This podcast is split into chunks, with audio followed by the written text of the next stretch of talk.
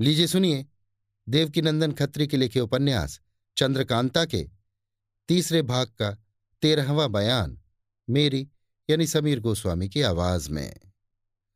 कुंवर बीरेंद्र सिंह धीरे धीरे बेहोश होकर उस गद्दी पर लेट गए। जब आँख खुली, अपने को एक पत्थर की चट्टान पर सोए पाया। घबरा कर इधर उधर देखने लगे। चारों तरफ़ ऊँची ऊँची पहाड़ियाँ, बीच में बहता चश्मा किनारे किनारे जामुन के दरख्तों की बहार। देखने से मालूम हो गया कि ये वही तहखाना है जिसमें अय्यार लोग कैद किए जाते थे।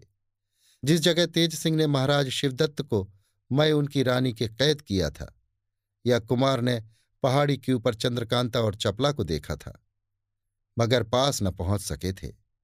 कुमार घबराकर पत्थर की चट्टान पर से उठ बैठे और उस खोह को अच्छी तरह पहचानने के लिए चारों तरफ़ घूमने और हर एक चीज़ को देखने लगे। अब शक जाता रहा और बिल्कुल यकीन हो गया कि ये वही खोह है, क्योंकि उसी तरह कैदी महाराज शिवदत्त को जामुन के पेड़ के नीचे पत्थर की चट्टान पर लेटे और पास ही उनकी रानी को बैठे और पैर दबाते देखा। इन दोनों का रुख दूसरी तरफ़ था। कुमार ने उनको देखा, मगर उनको कुमार का कुछ गुमान तक भी न हुआ। कुंवर बीरेंद्र सिंह दौड़े हुए उस पहाड़ी के नीचे गए, जिसके ऊपर वाले दालान में कुमारी चंद्रकांता और चपला को छोड़ तिलिस्म तोड़ने खोह के बाहर गए थे। इस वक्त भी कुमारी को उस दिन की तरह वही मैली और फटी साड़ी पहने, उसी तौर से चेहरे और बदन पर मैल चढ़ी और बालों की लट बांधे बैठे हुए देखा।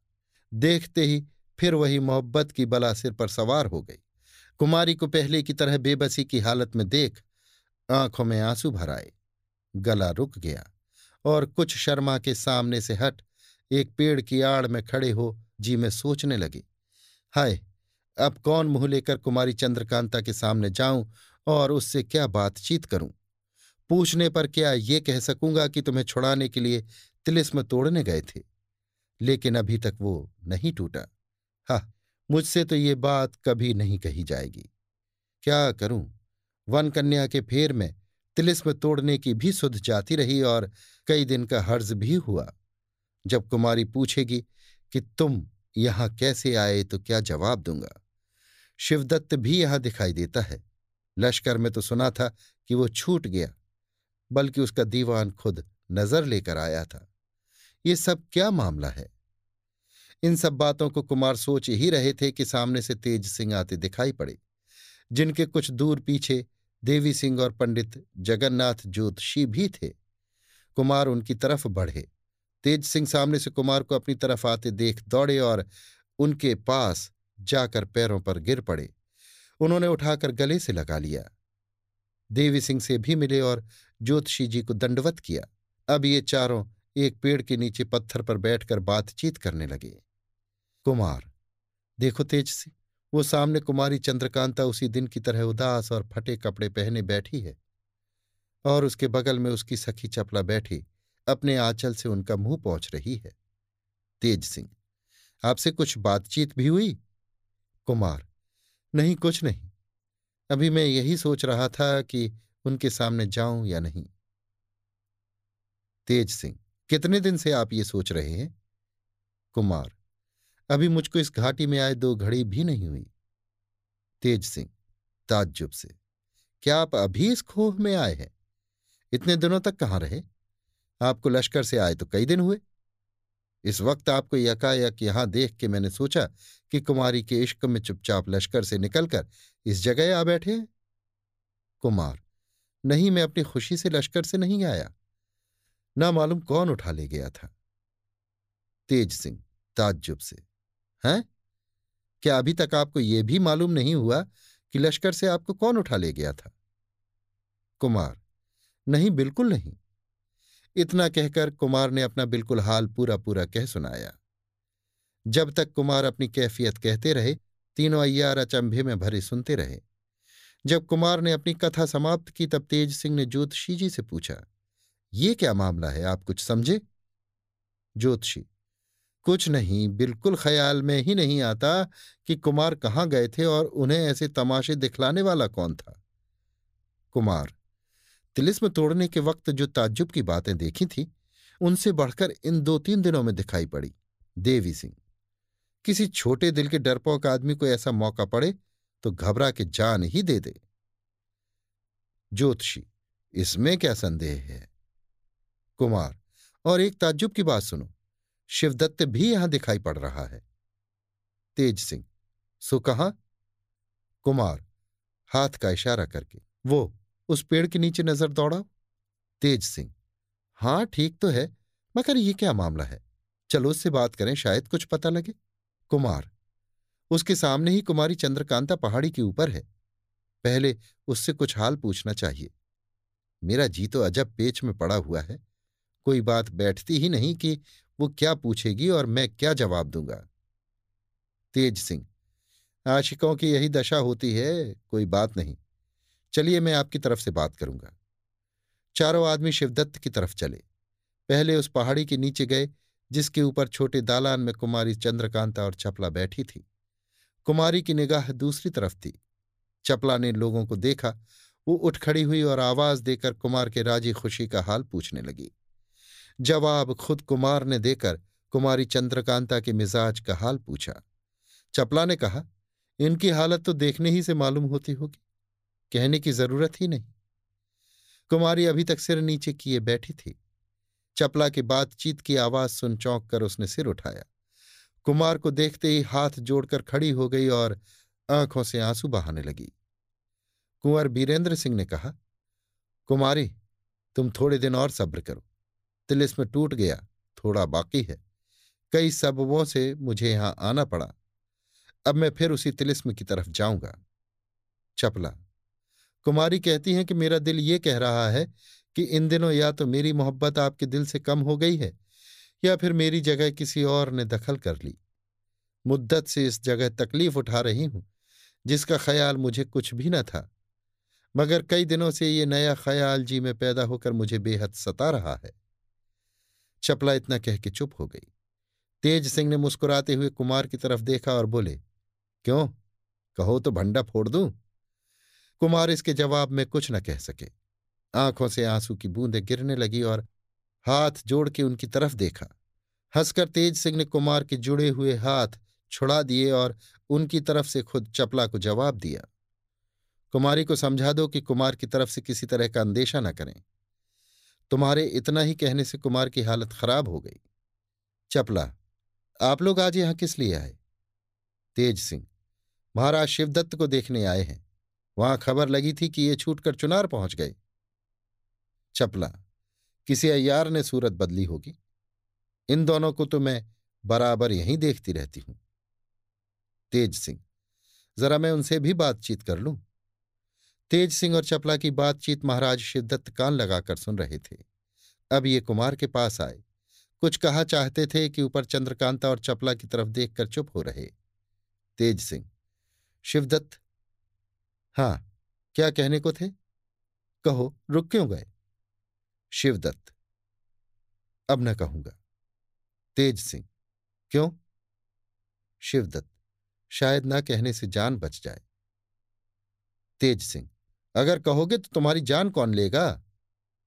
शिवदत्त, जब इतना ही बता दूँ तो बाकी क्या रहा? तेज सिंह, ना बताओगे तो मैं तुम्हें कब छोड़ूँगा? शिवदत्त, जो चाहो कहो, मगर मैं कुछ न बताऊँगा। इतना सुनते ही तेज सिंह ने कमर से खंजर निकाल लिया। साथ ही चपला ने ऊपर से आवाज़ दी, हाँ हाँ, ऐसा मत करना। तेज सिंह ने हाथ रोककर चपला की तरफ़ देखा। चपला शिवदत्त के ऊपर खंजर खींचने का क्या सबब है? तेज सिंह, ये कुछ कहने को आए थे मगर तुम्हारी तरफ़ देखकर चुप हो रहे। अब पूछता हूँ तो कुछ बताते नहीं। बस कहते हैं कि कुछ बोलूँगा तो जान चली जाएगी। मेरी समझ में नहीं आता कि ये क्या मामला है। एक तो इनके बारे में हम लोग आप ही हैरान थे। दूसरे कुछ कहने के लिए हम लोगों के पास आना और फिर तुम्हारी तरफ़ देखकर चुप हो रहना और पूछने से जवाब देना कि कहेंगे तो जान चली जाएगी। इन सब बातों से तबीयत और परेशान होती है। चपला, आजकल ये पागल हो गए हैं। मैं देखा करती हूँ कि कभी कभी चिल्लाया और इधर उधर दौड़ा करते हैं। बिल्कुल हालत पागलों की सिपाही जाती है। इनकी बातों का कुछ ख्याल मत करो।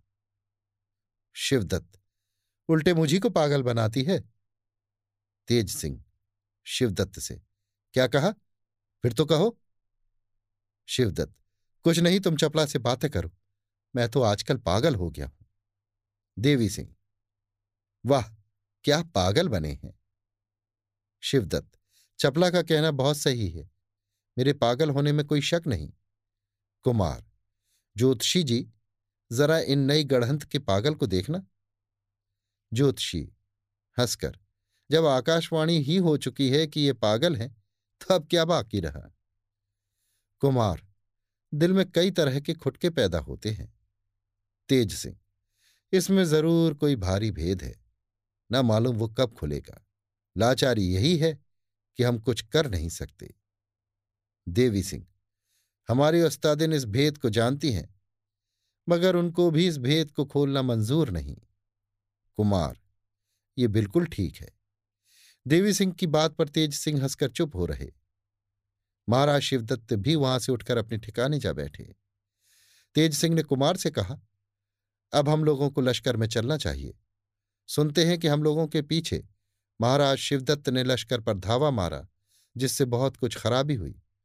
मालूम नहीं पड़ता वो कौन शिवदत्त था, मगर फिर सुनने में आया कि शिवदत्त भी गायब हो गया। अब यहाँ आकर फिर शिवदत्त को देख रहे हैं। कुमार, इसमें तो कोई शक नहीं कि ये सब बातें बहुत ही ताज्जुब की हैं। खैर, तुमने किसकी जुबानी सुना है? साफ़ साफ़ कहो। तेज सिंह ने अपने तीनों आदमियों का कुमार की खोज में लश्कर से बाहर निकलना, नौगढ़ राज्य में सुरेंद्र सिंह के दरबार में भेष बदले हुए पहुंचकर दो जासूसों की जुबानी, लश्कर का हाल सुनना, महाराज जयसिंह और राजा सुरेंद्र सिंह का चुनार पर चढ़ाई करना, इत्यादि सब हाल कहा, जिसे सुन कुमार परेशान हो गए। खोह के बाहर चलने के लिए तैयार हुए। कुमारी चंद्रकांता से फिर कुछ बातें कर और धीरज दे आँखों से आँसू बहाते, कुंवर बीरेंद्र सिंह उस खोह के बाहर हुए। शाम हो चुकी थी। जब ये चारों खोह के बाहर आए, तेज सिंह ने देवी सिंह से कहा कि हम लोग यहाँ बैठते हैं। तुम नौगढ़ जाकर सरकारी अस्तबल में से एक उम्दा घोड़ा खोल लाओ, जिस पर कुमार को सवार करा के तिलिस्म की तरफ़ ले चले। मगर देखो, किसी को मालूम ना हो कि देवी सिंह घोड़ा ले गए हैं। देवी सिंह जब किसी को मालूम हो ही गया तो मेरे जाने से फ़ायदा क्या? तेज सिंह, कितनी देर में आओगे? देवी सिंह, ये कोई भारी बात तो है नहीं जो देर लगेगी। पैर भर के अंदर आ जाऊँगा। ये कहकर देवी सिंह नौगढ़ की तरफ़ रवाना हुए। उनके जाने के बाद ये तीनों आदमी घने पेड़ों के नीचे बैठकर बातें करने लगे। कुमार, क्यों ज्योतिषी जी? शिवदत्त का भेद कुछ न खुलेगा। ज्योतिषी इसमें तो कोई शक नहीं कि वो असल में शिवदत्त ही था, जिसने कैद से छूटकर अपने दीवान के हाथ आपके पास तोहफा भेजकर सुलह के लिए कहलाया था। और विचार से मालूम होता है कि वो भी असली शिवदत्त ही है, जिसे आप इस वक्त खोह में छोड़ आए हैं। मगर बीच का हाल कुछ मालूम नहीं होता कि क्या हुआ। कुमार, पिताजी ने चुनार पर चढ़ाई की है। देखें इसका नतीजा क्या होता है। हम लोग भी वहाँ जल्दी पहुँचते तो ठीक था। ज्योतिषी, कोई हर्ज नहीं, वहाँ बोलने वाला कौन है? आपने सुना ही है कि शिवदत्त फिर गायब हो गया, बल्कि उस पुर्जे से जो उसके पलंग पर मिला, मालूम होता है फिर गिरफ़्तार हो गया। तेज सिंह हाँ चुनार दखल होने में कोई शक नहीं है, क्योंकि सामना करने वाला कोई नहीं, मगर उनके अय्यारों का जरा खौफ बना रहता है। कुमार बद्रीनाथ वगैरह भी गिरफ़्तार हो जाते तो बेहतर था। तेज सिंह, अब की चलकर ज़रूर गिरफ़्तार करूँगा। इसी तरह की बात करते इनको पहर भर से ज़्यादा गुजर गया। देवी सिंह घोड़ा लेकर आ पहुँचे, जिस पर कुमार सवार हो, तिलिस्म की तरफ़ रवाना हुए। साथ साथ तीनों अय्यार पैदल बातें करते जाने लगे। अभी आप सुन रहे थे देवकीनंदन खत्री के लिखे उपन्यास, चंद्रकांता के तीसरे भाग का तेरहवा बयान, मेरी यानी समीर गोस्वामी की आवाज़ में।